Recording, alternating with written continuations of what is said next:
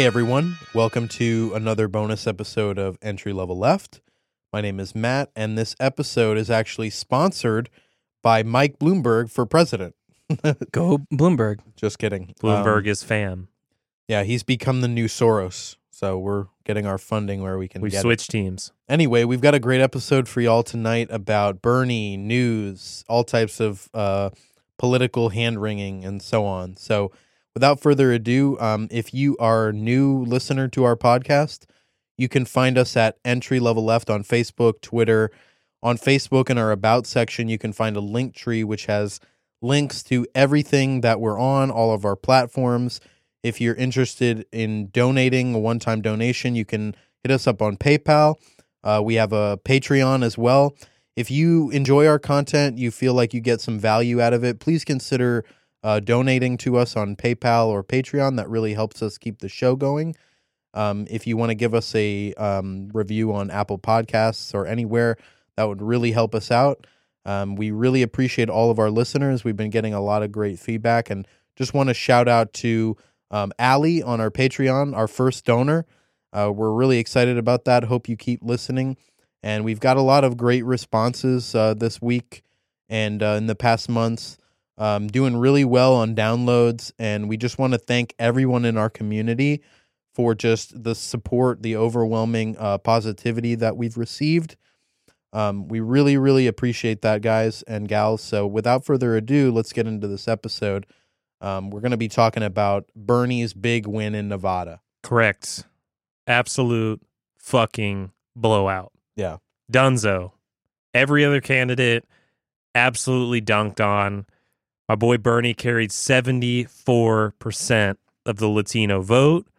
Um lot of Bernie bros, uh white Bernie bros, um but not 74%. So Yeah. So, I was I was looking at the numbers. Actually, it blew me away. Um, so average dick length of Bloomberg voters was at 1.8 inches. wow. uh, Warren at s- a pr- impressive 7.6 inches. Damn. All right. Uh, but Bernie 9.8 inches. that's impressive. You ha- you have it here, folks. D- Fuck Nate Silver. He doesn't have the statistics that mean shit to you. It's Listen, here. Entry Ber- level left. Bernie has the BBC vote. if you care secure. about big dick energy, Bernie Sanders is the campaign That's to it. win, to beat Trump, to beat Trump in a lightsaber contest. There's no other. You don't need big dick structural change if you already have a big dick. So, and we proved that in Nevada. Huge dicks all around. Not to be like that misogynist Bernie st- uh, bro stereotype here. That Damn it. now No. we're comparing dick length. Fuck all that identity. Where shit. did you find Anyway. that information, by the way? Did you just make that Uh, up? yeah, come on, man. Yeah, no, he you think found that that- was a real thing? God. Anyway, yeah, Bernie Sanders, uh, 46.8% of the vote. Um, Um, and, and clearly, the uh, media class has been having an absolute normal one uh, since this. Uh, yeah, they're losing their shit. They're no, they're very they're very much in favor of a Bernie Sanders presidency. um, I'm I'm sure there's at least probably maybe two whole op eds out now, um, talking about how Bernie can win. Uh, very impressive. Um, obviously, I'm being entirely sarcastic. The media's had an absolute meltdown. We've seen yet again more Nazi comparisons uh, to the rise of what would be the potentially first Jewish president in American history. What was that? uh, Chris Matthews? Chris that Matthews. he guy? has apologized as of now, but You know it was funny? Uh, and people can look this up. I, if I find the picture again, I might post it on the main page on Facebook.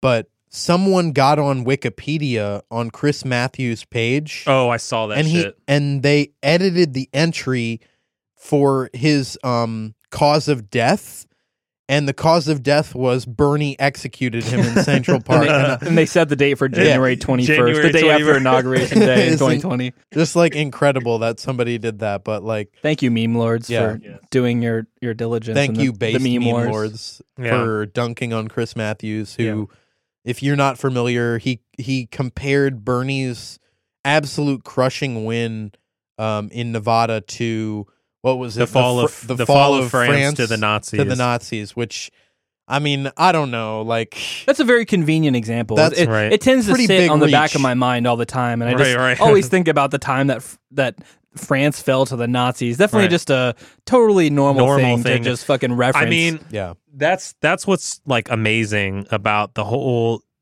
the whole thing is because now that you know we we've we've been essentially gaslighted left and right through for the past 4 years but especially since Bernie started or he announced his run again you know we've heard you know incessant you know uh talk or or point after point this sort of media class people, establishment Democrat people talking about how it's all the Bernie bros, all these white guys really angry and mean to us online.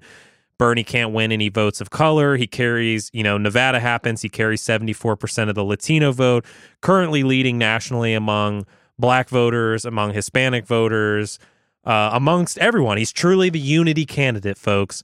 Um, but it it doesn't really seem to faze those people at all. And in fact, they've actually gone just completely mask off. bonkers. They've gone full on mask off at this point because, you know, we heard vote blue no matter who. We were gaslighted with that shit forever. Uh, Bernie people still need to vote for the candidate, even if it's not Bernie.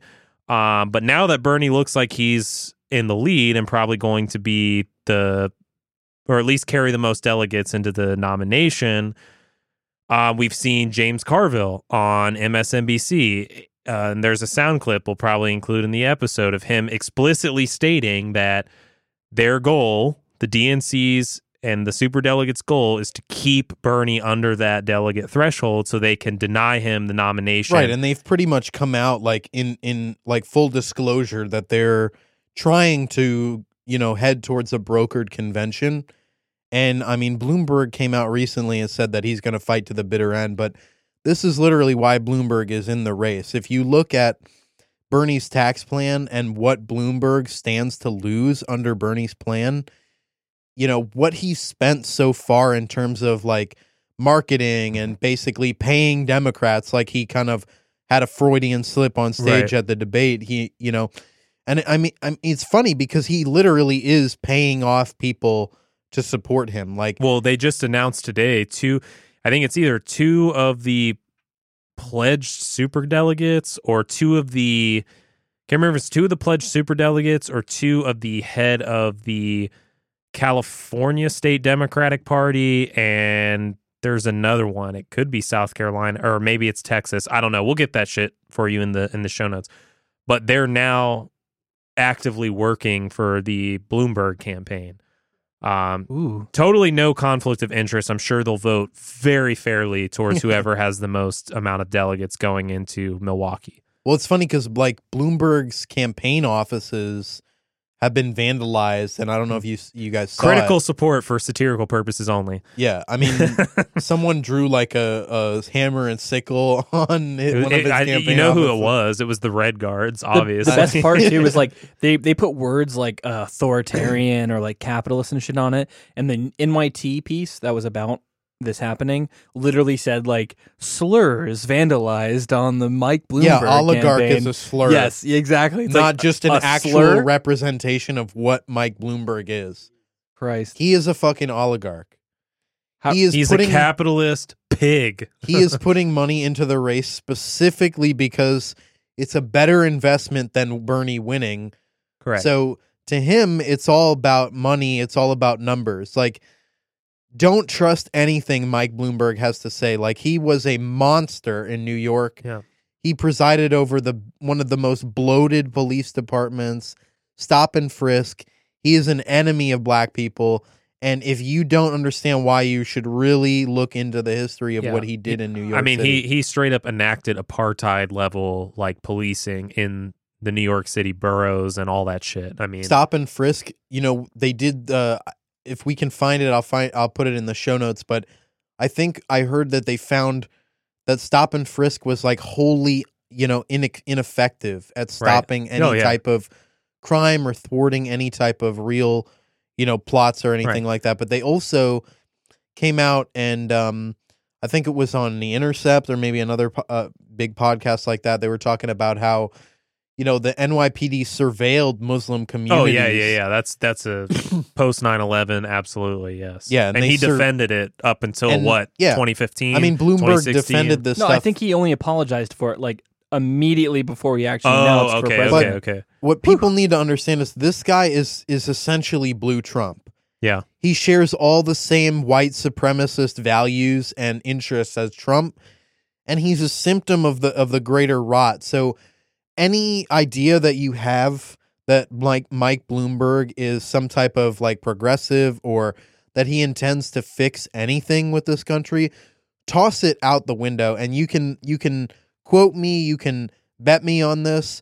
And I, I I guarantee you if Mike Bloomberg wins the nomination as and it goes up against Trump, not only will he lose, but he'll get decimated, and the da- Democratic Party will never recover from the public backlash that they'll they'll you know Yeah. get from that. I don't I don't personally think if we went into a contested convention though that the the super delegates would align to him.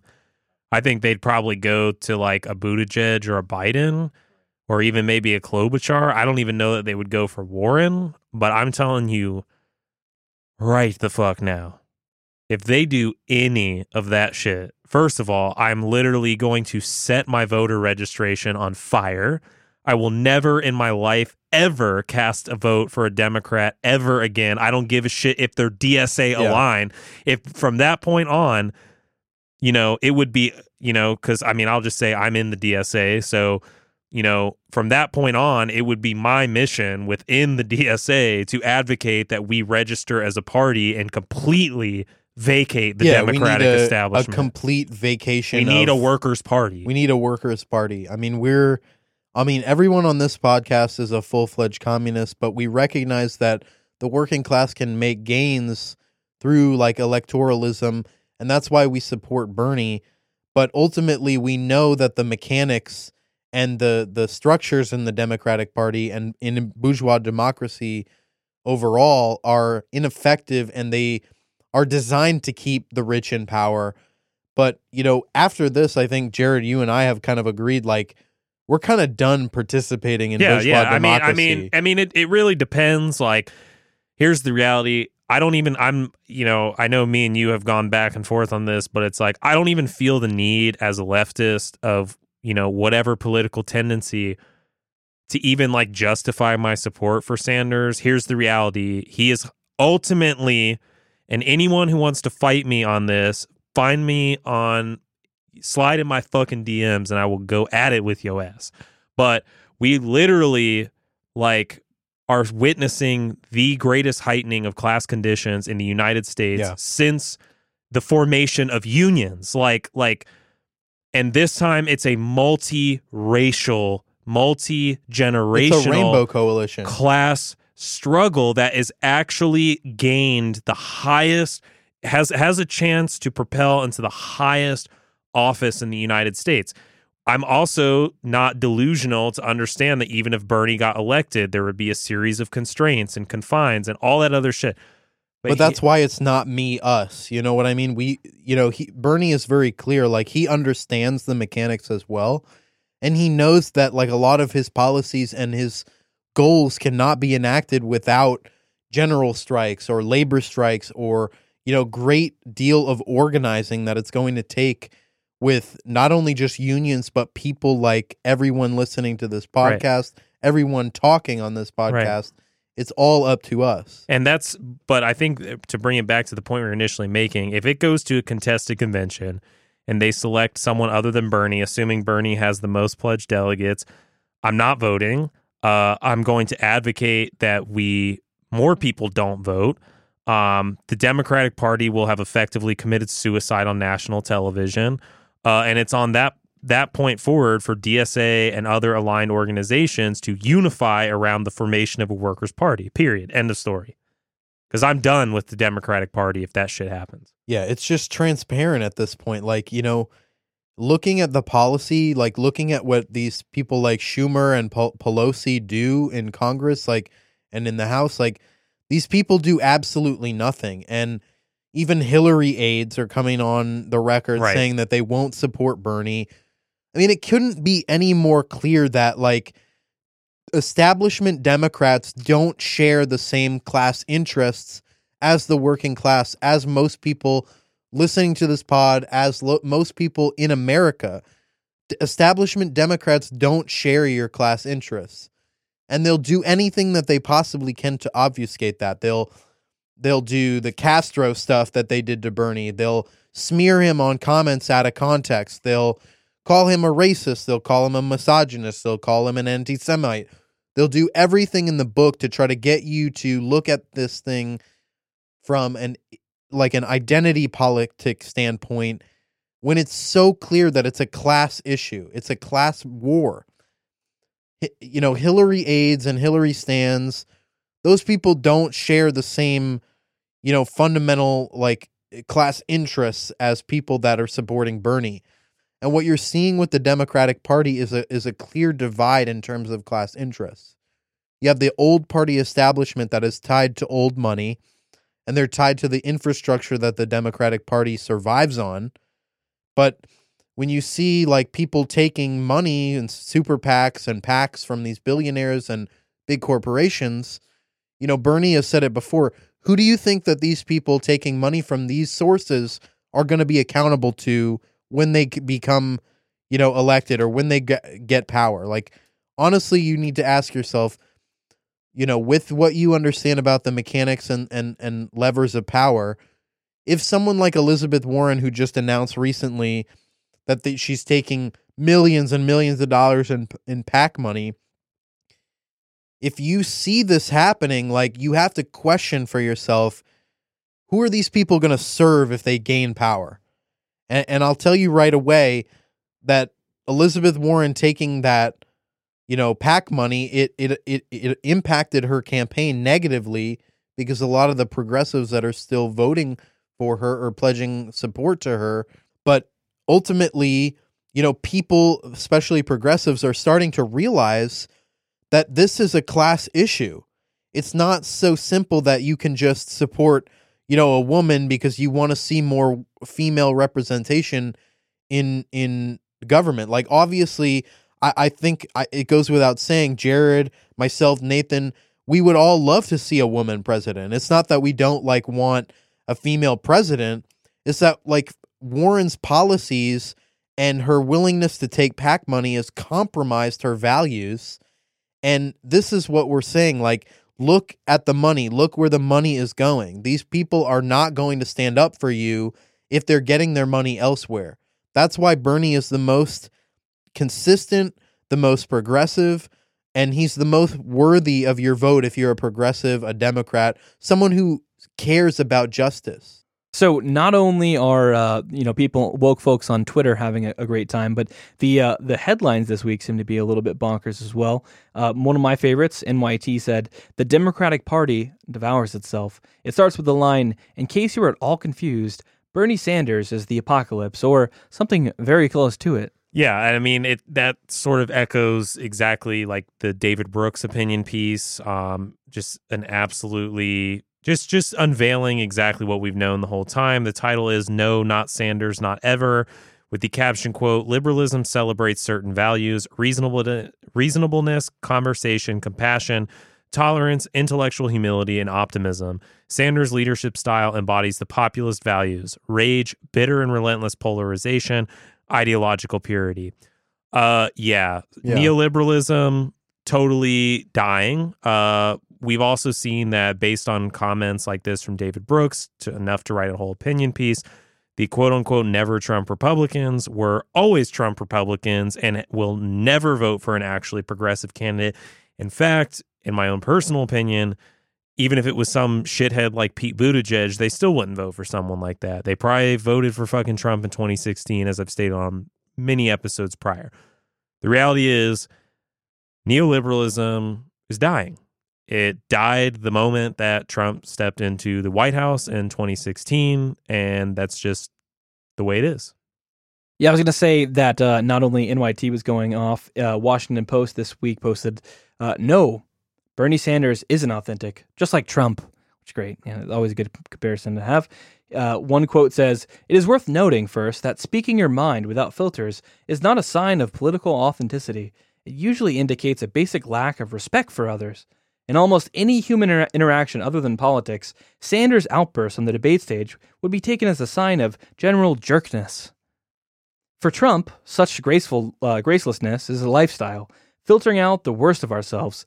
Demeaning language, crude insults, pushy interruptions, that does not hide who we really are. It shows the kind of human beings we want to be. Yep. you love you, you love to see it, folks. The establishment dying. You love to hear it. Establishments dying. Anyway, speaking of establishments dying and political authenticity, Fidel Castro um, in the news this week, uh, yet again beyond the grave, um, due to some comments that were made by Bernie Sanders in relation specifically to the improvements of Cuba's literacy program and their healthcare work both internally and abroad. It's so funny that you know liberals still allow Castro to live rent free in their heads. Yes, I saw that.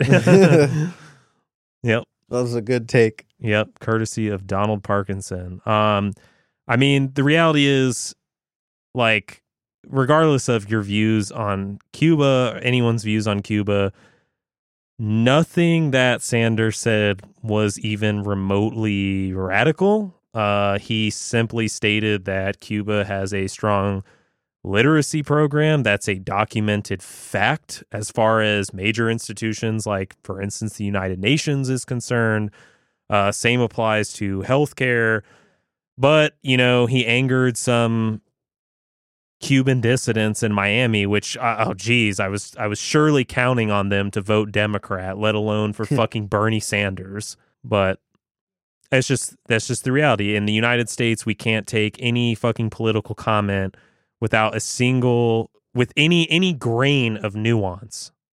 And I mean, the funny thing is, is I don't know if you mentioned this, but Obama literally said this had the same comments exactly about verbatim, Castro. verbatim the same exact but remarks. it wasn't like liberals always take this shit out of context, and I mean the establishment media doesn't help too much, but it's crazy. Like Bernie didn't even say nice things about Castro.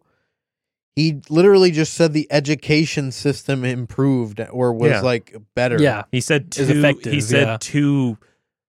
Okay, he honestly said two very liberal things But about Cuba. Cuba has like better literacy, better like education, better healthcare, and better all all of that stuff like than than the U.S. like by statistics. Right. Like they are like more advanced than the U.S. They've made greater strides than us, and it's clear in like their statistics and like mortality rate and different things like that. I'm predicting it now. One of the first vaccines and or cures we're going to see for this coronavirus is going to come out of Cuba, well, like Cuba had a lung cancer vaccine, right?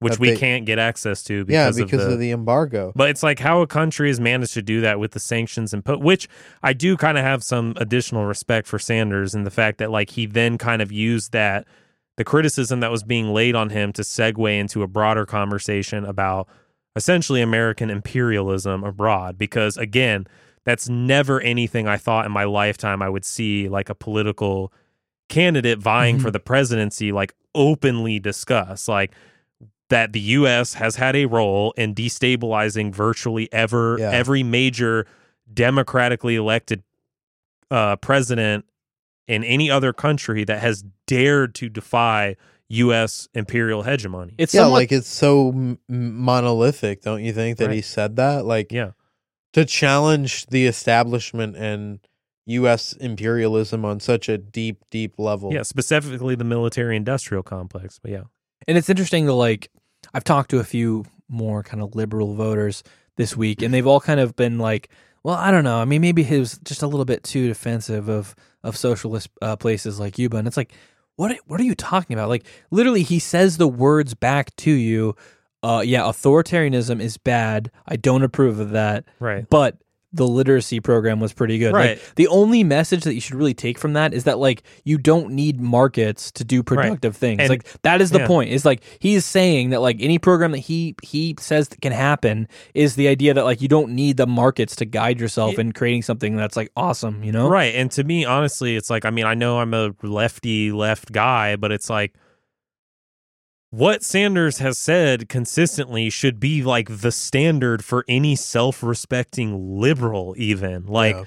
he has explicitly condemned Cuba far more than I in my opinion Cuba has more defensible things than it does yeah, indefensible I would. I mean. I would not be caught dead like saying Cuba is bad. I, yeah, I mean, like- I mean, yeah, they have challenges. They've They have things. They have things that aren't so great by Western liberal democratic standards. But when have they, as I said on a previous episode on imperialism, when have countries put in Cuba's position by the United States ever been given the opportunity to even attempt a Western style liberal notion of democracy? I mean, I mean, with the embargo, yeah, like with the embargo, with the sanctions, with the over 700 assassination attempts on Castro's life, like being surrounded by a, a relentless onslaught of aggressor U.S. backed nations. yeah, and a capitalist world system. Yeah.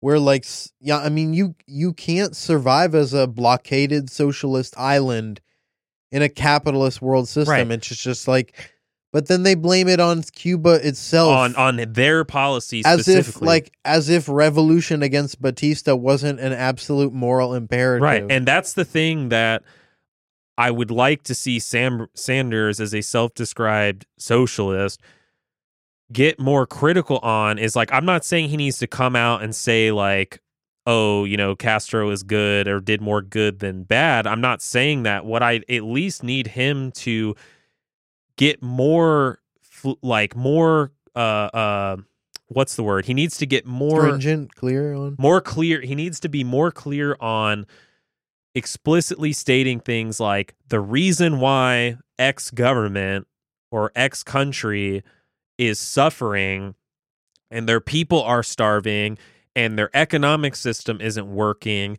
and they're not as democratic as they once were is because of sanctions that have been imposed on their country that have fried them into gridlock on doing anything you know productive for the majority of their people and therefore they are forced into starvation mode where they are just trying to survive by any means necessary. And unfortunately when you position a country into that you know box there it's very hard for them to then abide by you know western democratic notions of liberal democracy when they're they're being they're essentially having 30 rockets pointed at them and sending one off at each individual time and you're telling them to be calm you know that's Yeah. basically what that's like and while also funding the opposition to their government Yeah, it's like you, you're playing God with these people. Yeah, and in then- a lot of, but it's an effective strategy because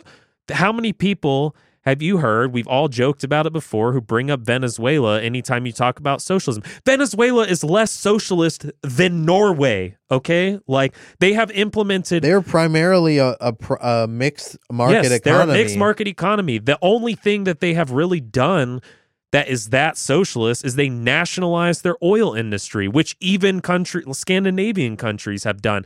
So the idea that they are like you know, upholding some like Marxist Leninist tradition of Soviet hmm. style socialism is ludicrous.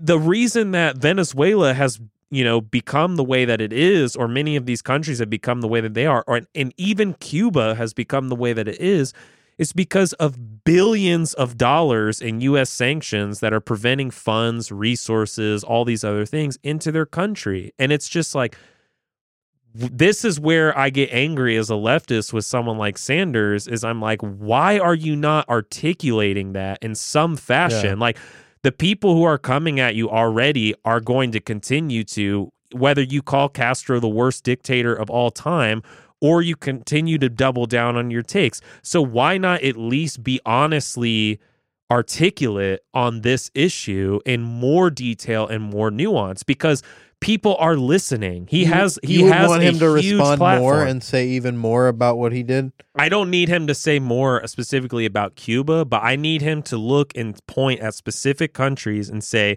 how are you going to criticize them when the majority of what's wrong in that country is U.S. sanctions, He not a, not an evil dictator? I mean, in the debate, he did sort of reference other countries does that say we have helped Yeah. sort of They'll overthrow never believe governments. that. You know what I Like, mean? even in They're the debate- so- No, I, I'm not. Yes, they won't, Matt. I, and I'm aware of that. But like, What I do know is that there are young people and there are people who are being energized by Sanders right now who do need to hear that Yeah. because they are still kind of grifting in that liberalism. And if they heard that, I think it would help them better understand American imperialism.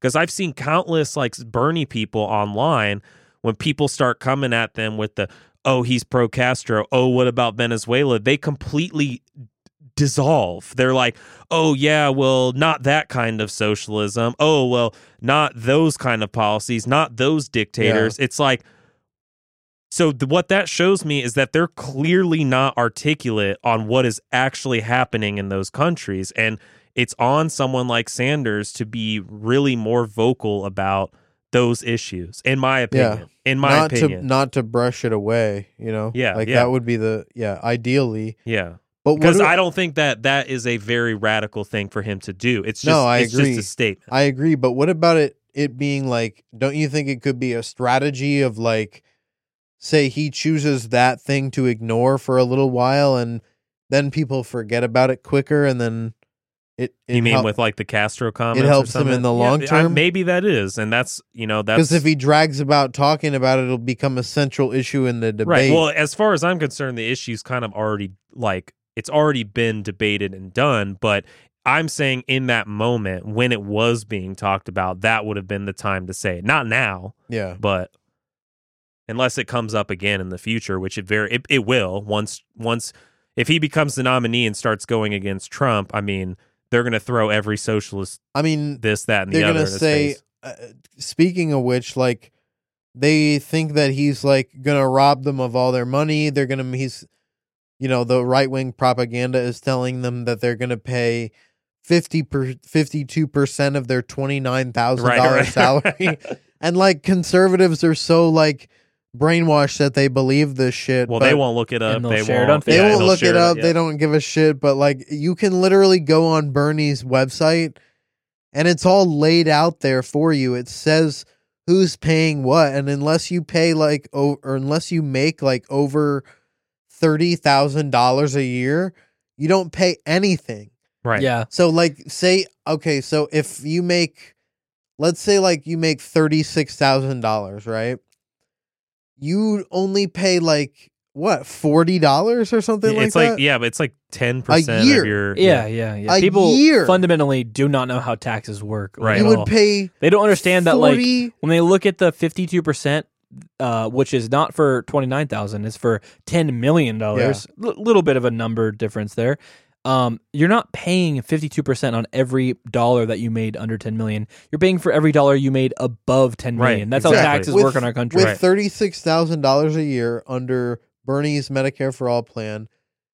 You would pay forty dollars for a year Right. But I think they were talking about they were one of the breakdowns they were showing is like in tax. overall what would your taxes look like afterwards, not just Medicare for all, but everything. And it's like for someone in that bracket, it's like less than 12%. It's this very small percentage annually. But even like y- you wouldn't. But that you- that that kind of shit though, they're gonna run on regardless. They're not they don't yeah. care about going on his website and shit. Yeah, That's why yeah. that's why I don't they're like, "Oh, well, what these all these Republicans are going to use this that and the other against it." It's like they're going to call Buttigieg a socialist if he's the nominee. Yeah. Like they're I going to mean- call they're going to call Biden a fucking Castroist right. e- if even he's though elected. even though they'll call him a socialist, even though Pu- uh, uh, Pete Buttigieg got taunted at a union event in South Carolina. Yeah, that's that that is like the funniest fucking thing ever. by all like mostly black people, like Right. mostly black Wor- voters. right, workers of color and yeah. they were they were chanting um you can't be our president what happened to 15 in south bend right.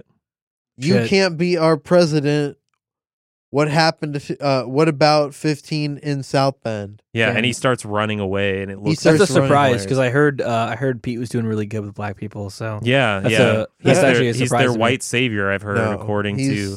complete trash and even the even the uh, gay community and the trans community is starting to disown him Right. you know what i mean they're starting to see through the bullshit which we need like if you have like trans or gay friends that think that Pete Buttigieg is like a radical or a progressive candidate, you need to reach out to them and educate them. Yeah, I don't even think that those people would be thinking that he's radical. They're probably voting for him because they think he's Yeah, not yeah. radical. I mean, the majority of Buttigieg supporters I've seen online have been overwhelmingly like white, gay, professional type men like white collar business who people. who have probably said the N word in the past two years. yeah they just mean- want to say the n word. They just want to listen to Eminem Yeah. and just be able to say the n word and all that good shit. But like wave a rainbow flag around while they're doing it. It, it's become extremely apparent this week that the Democratic establishment will literally kill itself before it allows Bernie Sanders to win. yeah, yes, Uh, a I thousand think percent. NYT did an, a bunch of interviews with some of the super delegates, and uh, their subtitle is uh, Democratic Party officials, including 93 super delegates, found overwhelming opposition to handing Mr. Sanders the nomination if he fell short of a majority of delegates. Most of the concerns, of course, fall along electability Right. concerns. And as I said earlier, like the whole electability thing, that's a non-issue. They they don't want him elected, and they know that he has the potential to be should he become the nominee, which would directly threaten their class interests. So that I, I'm just like, how does the guy carry the th- like first three primary states in the history of the Democratic Party, and you're telling me that this fucking guy is unelectable? It's Yeah. he's already been elected. Well, yeah, yeah. There was Well, a um yeah. one of the people in that NYT article. His name is William Owen, and there was another piece about him this week as well that uh was pretty revealing. It said uh a Tennessee-based Democratic National Committee member backing an effort to use the so-called superdelegates to select the party's uh, presidential nominee, potentially subverting the candidate with the most voter support, is a Republican donor and healthcare lobbyist. As in, yes, this man got caught donating to the fucking Republican yeah, yeah, fucking it's party incredible. in, in, in multiple fucking instances Yeah, Two those hands. as well. two hands of the same. That's fucking, where they're fucking calling the shots from. Like the Republicans are telling the Democrats how to fuck Bernie Sanders. right. Yeah, you know, you know the old DNC saying. It's um, keep your friends close and your enemies literally inside of you. Right, right, right. Literally inside of you, in- Yeah. folks. So when he gets fi- he- when he gets found out, he made literally the excuse. He's like, "Well, I mean, I'm a lobbyist, so I have to ensure that I have access to both sides." That was his excuse. Um, access. yeah, which is, it gotta totally have it, explains. Access and access. opportunity Yeah. and prosperity. And it's like- and then- words. and then the DNC, it's just it blows my mind because then like the DNC wants to point at itself and be like, "No, no, no, what are you talking about? We're not all the same. What? No, of course not. No, no we're not." Like, right. Did you No. hear about the Pete Buttigieg ca- uh, campaign and what they posted about how like when the uh, lights went out and the uh, Oh hands Oh went my up, god! And no one- no one could tell listen, who was black and who was I'm just gonna white. say it. blah. there's Staged. there's there's there's two there's two other This leftist guy's podcasts who have covered that enough right, this right, week, right, right. so yeah. we'll, skip that part. one. yeah, yes, yeah, yeah. absolutely. But they're totally racist as fuck. Uh, another fun little headline in Florida: uh, two Democrats are suing to get Bernie off the ballot oh, I saw the since shit. he is uh, technically an independent. I think so they're they're like that's it's like going to be dead in the water. Yeah, though. but, they're not. like, but they're the that fact is they're how trying is like fucking insane. Like the the the moderate, I'm gonna quote be real. unquote, I'm gonna be real. Democrats are. I'm gonna be real with y'all. I did not hate Florida as much as I ever have in my life until that fucking poll came out with Bloomberg leading our state. Oh my god. That is the most Florida shit I've Listen. ever seen, and it made me hate the state even more. I saw something absolutely disgusting and ritualistically vile. Oh God, It was a fucking abandoned house in Tampa in gentrified like Seminole Heights area right? and it was covered. I shit you not. It was covered in in Mike Bloomberg Oh no! campaign posters. These motherfuckers went on abandoned an abandoned house on private property and put all like all of these Mike Bloomberg posters up in a gentrified neighborhood, a heavily gentrified neighborhood. And how is that not the biggest like ironic fuck you? I mean, eh, I'm not surprised at all with that fucking guy. But What a piece when I of saw that, absolute when I saw shit. that shit with our state, I was just like, like oh there are too many. I'm gonna say it. There are too many old people in Florida, Yeah. and we need to let some of them. We need we, to let, we need some, to let of some them of go them out to uh, meet, pasture. meet to the coronavirus.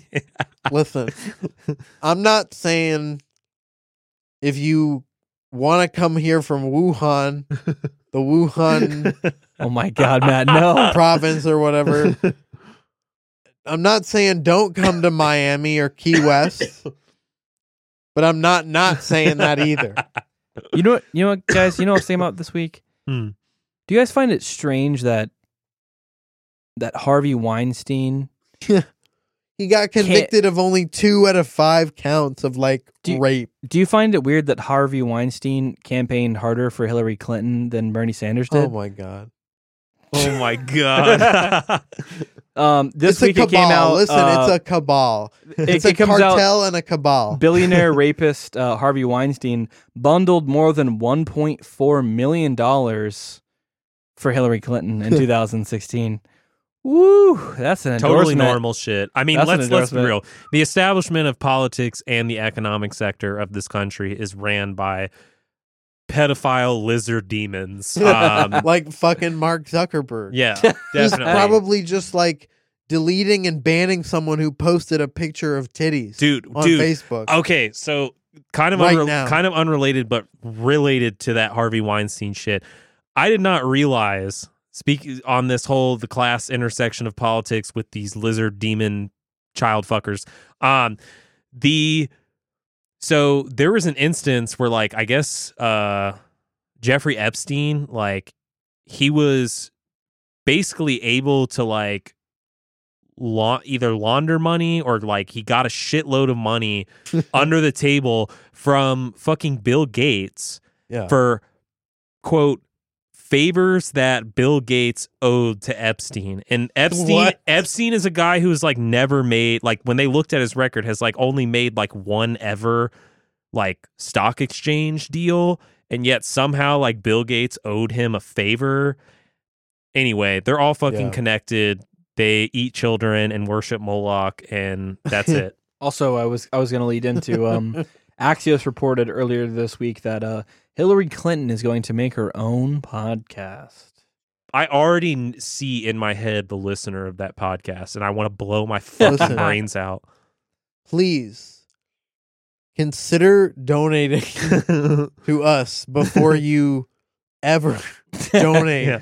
or become a patron of the Hillary Clinton Yes. podcast. We will definitely spend it more wisely instead Or- of instead of giving it to the millionaire or the the millions and billions of dollars you're going to donate to us. Instead of giving it to a bunch of pedophile demons, we're going to get more weed for Matt's packs. We're gonna Nice. we're gonna get more brews for the boys. Hell yeah! We're going to buy more wings.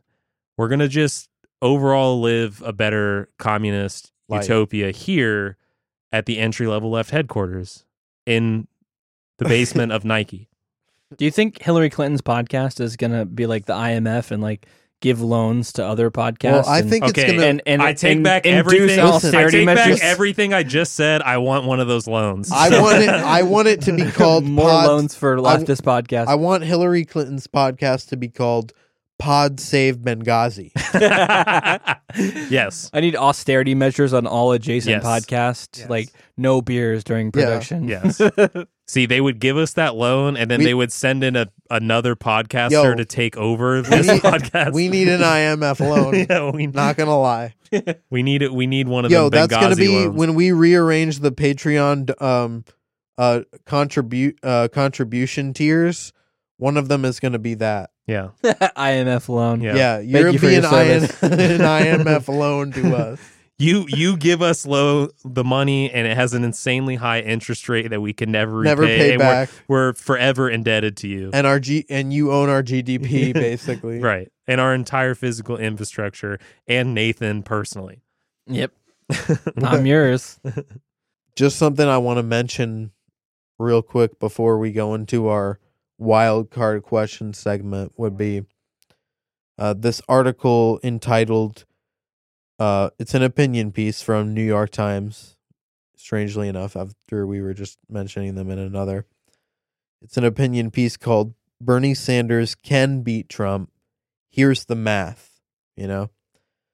Um, and it and one paragraph in there states almost all of the current polling data shows Mr. Sanders winning the national popular vote. In the most recent national polls testing Democratic candidates against Mr. Trump, Sanders beat him in every single one, with margins varying from 2% to 6%. This has been the case for nearly a year now, with Mr. Sanders outpolling the president in 67 of 72 head to head polls since March. No, no. I mean, that's not true because like the the TV told me that he was non electable. Chris Matthews said that The that's- TV told me.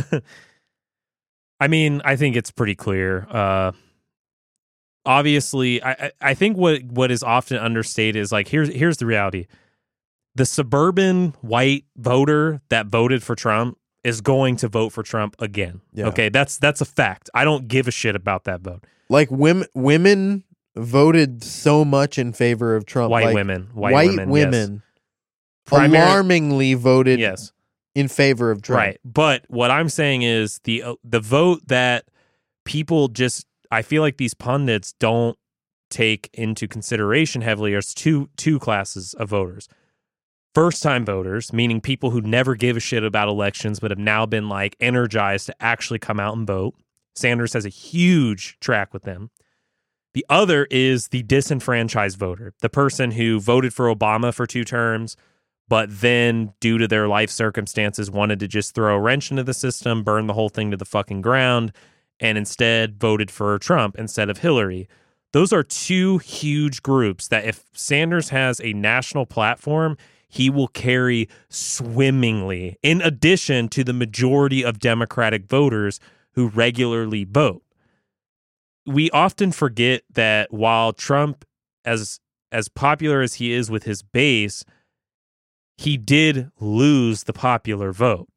If you have a candidate who can actually energize first time voters and those people who were disenfranchised enough last time to vote for Trump, you're talking about a, a pretty solid victory. I'm not saying it's going to be a blowout, it's probably going to be really close, but this is a populism that energizes far, far more people across the United States than the populism espoused by Donald Trump, especially given the fact that now, after four years, we've seen that Drain the Swamp was strictly rhetorical. It, it has no real material basis. I mean, they're all parts like Pelosi, Donald Trump. They're all the swamp. Well, I mean, well, no, but I mean, Donald Trump's like the people he has been appointing to his cabinet positions Are bad. are they're not like they're they're not other right wing populists like you know like DeSantis type whatever. they're just like fail They're- sons. No, and, no, no. They're like full on scary ass like lobbyists, like Yeah. like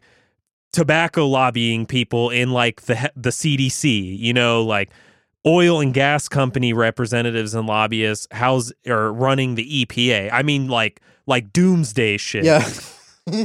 it's wild that a company that has like a vested fucking interest in like the destruction of the earth Right. is in charge of these like scientific Oh, programs that die. should be Right. protecting the public good, but they are literally killing us. Right. But that's that's the point that I'm making is That's what liberalism uh, uh, does. someone someone like Sanders is going to carry a lot more weight in a general election than someone like Trump. Trump honestly was a fluke reaction to the extreme unpopularity of someone like Hillary Clinton. Sanders is the most popular fucking politician in the entire United States. There's not that many people are going to be turned off by the socialism word other than suburban middle class shitheads and Wall Street coastal elites. And that's Yeah. just a fact. pretty much. That's yeah. just a fact. Yeah, I think that brings us to our final segment, which is the wild card questions. So, some of our new audience uh, or new listener base can get to know some of our interesting answers to interesting questions. Um, the first question I want to ask both of you, and I'll answer too. um, if you had to pick, and you just have to pick, what do you think the most important civil or human right is? And I'll go first.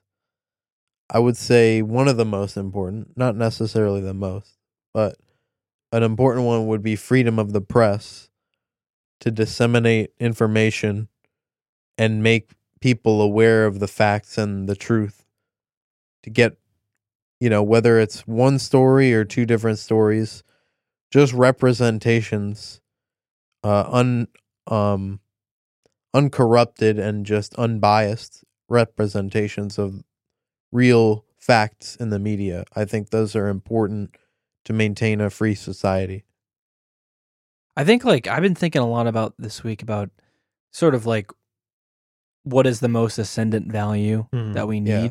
And honestly, I, I really do feel like democracy, Mhm. right? That sounds so cheesy, so Right. corny. It's, it's such an easy answer. I feel like democracy is really, Mhm. really the choice. Like when you go back and you look at all these these sort of like Cuba, for example, that Yeah. we brought up, or the Soviet Union, especially like in the early days, Mhm. when you look at like where they failed, it was that like they didn't have any sort of democratic accountability. Right. Yeah. You know? And the only reason we can look back in history and people can be like, no, they were bad is because they weren't democracies, you know? Right. Right. And like when I think on an individual level of like, how does democracy work? It's that like when we look at any sort of subject, we all agree that like the answer is whatever is is socially acceptable whatever socially acceptable is whatever is socially useful. You know what i mean? Like mm-hmm. we can all decide together what one specific term means. We can mm-hmm. decide like what it means to be a man can be amended to mm-hmm. exactly what we think it should be. Yeah. you know what i Yeah. mean? Like society can all agree in those types of things. And like i kind of realize that democracy is similar in that way. It's an extension of like what we see as a reality not just as like sort of like this vague political uh like agreement that we have Mhm. but actually like as an individual you need to agree with those around you on sort of what any sort of term means what any sort of like value is you know that's the only way to sort of get yourself from like your personal opinion into like an actual valid like Right. political platform you know Yeah, I think what I was well, what I was initially going to say until hearing both of your answers, um, I think what I was initially going to say was the right for someone to have the means to materially reproduce themselves in a substantial way long term, meaning right to housing, right to a healthy and equitable environment, right to uh, you know, health care, all those sorts of things that allow someone to comfortably be able to, you know, maintain themselves, maintain themselves long term. But I could see how someone could make an argument, well, that could be done under some very dystopic conditions. But so that's why it's hard because while I would say that, you know, how do you have that without it also being extremely radically like that's the thing I always say. It's not just democracy, it's radical democracy. Like Yeah. like a democracy that we've never Yeah, yeah. actually seen before. beyond what the us right, offers Right, right, like, right. not that kind of demo- Right, right. democracy Yeah. um, you know, one where the masses actually rule compared to a small minority of, you know, money bags. But then also, I don't know how you can have that without having exactly what you were talking about media accountability that holds power accountable regardless of their strict adherence to political ideology you know like someone something that's just they're always going to be critical of everything not because they want to just to be critical for critical sake you know or to have a job or whatever but to make sure that things are being done for the most people in the most just way so i'm going to stick with what i originally said but i would say i don't know that that could exist without the two things you guys listed Yeah, for sure. So the last question is an interesting one. I want to ask what y'all's ideal or most favorable vice president and president combo would be. damn. And I'll go first. So I would say I would like to see Bernie Sanders and Nina Turner. yeah. Oh man. Honestly i have i have not put too much thought into the vice president question. obviously the first answer right. President bernie motherfucking sanders.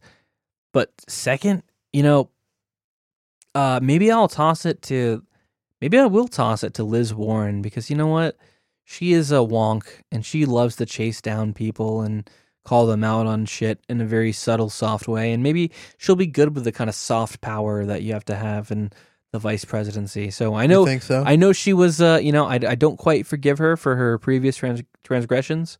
Um, That's why I wouldn't trust her. Like I don't know. but if I might, would I might her. take her as vice president. You know, and the other part too, when it comes to vice president, is uh, I also think that she right now is absolutely miserably failing in polling in Right. her own state. So I get worried that if Bernie did win, uh, San, uh, uh, Warren could very well not really do very well ne- in her next election, considering she is literally almost non-viable in Right. polls in her own state yeah, right now. which I can't wait for people to be like, "How dare Bernie Sanders primary a woman in her own state?" Get ready for that one. Just, Yeah. just saying. Just, just get ready for that one because you know we're not in an election or anything. Um, okay, You gotta really hate your elected official to not right? in a state that they govern to she's- not vote is, for them. She is unpopular. you there. gotta really fucking hate your Yeah, representative. she's she's pretty unpopular there. Um, but anyway, uh, I would say President Sanders, Vice President. I mean, who do I really want? Who do I Joe, really Joe want? motherfucking Biden. Yeah, defi- Joe. definitely Joe Biden. Swamp No. Diamond Joe. Um, um, Swamp Man Joe. Yeah, no. Uh, Floppy who Joe. who I really want is Nina Turner. Um, I really, really, really think that she's just a fucking boss, and Yeah. she's definitely Yeah, who yeah. I'd want. She's definitely someone I trust enough that if Bernie Sanders kicked the bucket, like we'd she still could. That's we true. we Yeah. would actually have someone who's not just as progressive as Sanders, but arguably to the left of Sanders. Yeah, That- she's what, much more radical than Sanders. Um, That's what I, I I don't I don't really like understand how people always get very like like oh what if Bernie dies? It's like so what? Right. You think I give a fuck? If you Right. told me right now to my face that Bernie Sanders will die on Right. day two in office, right. I would still vote for him. Yeah, like what do you Well, think? yeah, I, who do because you think it- I am? It's it's about the movement, It's not about the the individual. movement. Yeah, yeah, which I think is, you is know, Ni- showing. like you know, any of like a lot of people, like especially Nina Turner, would take up that mantle. Yeah. yeah, for sure. And here's the good news: if he dies, on, if he dies on day two, we know that Bloomberg was guillotined on day one. Right, so right. That's all that matters. in Um, Central Park, right next to Chris Matthews. Yep. Uh, no. It, so that so piece of shit. Oh, I would no. say I would say maybe Nina Turner or definitely Nina Turner is who I'd want. Um, I think people who are he's subject to possibly pick could be Rashida Tlaib, even though she's new, just because she is old enough and she's super fucking progressive. Sanders seems like the person who would pick someone to the left of him. He doesn't get he doesn't give me vibes that he would pick a kind of middle of the road. yeah, Warren could be smart, but I don't think it would be in a general election because I think she's fucking hated. Like, I mean, I'm, I'm sorry. Like, yeah, as as the Democratic like primary has Yeah. already showed, she's not she's not doing well with Democratic voters. She's not trust. She's not going to seem trustworthy to them either because of how she's flip flop. they're gonna make. She's gonna make Bernie look bad and- because and- she literally lied about him. Yes, and I got and and if you think Trump won't seize on that shit, absolutely he will. Her and, and he's going to be on that Pocahontas game. that That shit- Pocahontas that shit that shit slaps. That shit slaps. It literally it it resonates. All he's got to get up there and be like, "Listen, Pocahontas, you're yelling at me. You're really loud. You're so mean. Why are you so mean, Pocahontas?"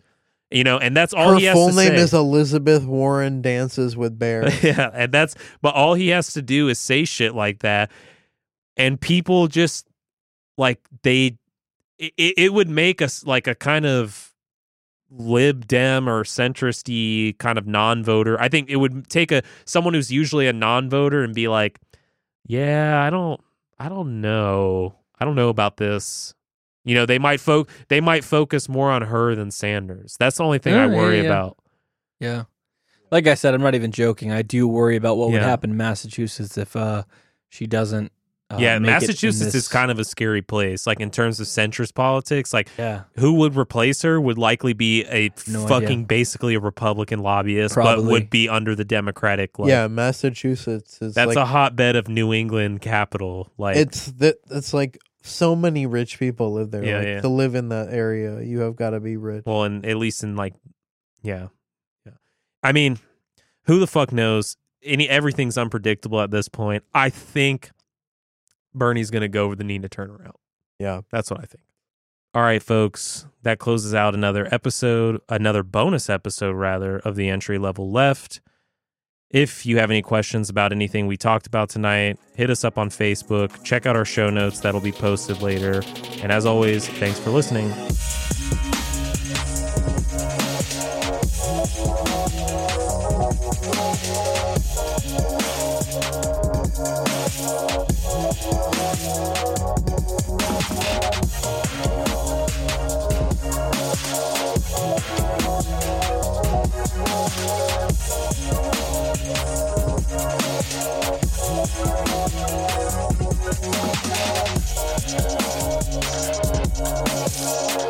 Thank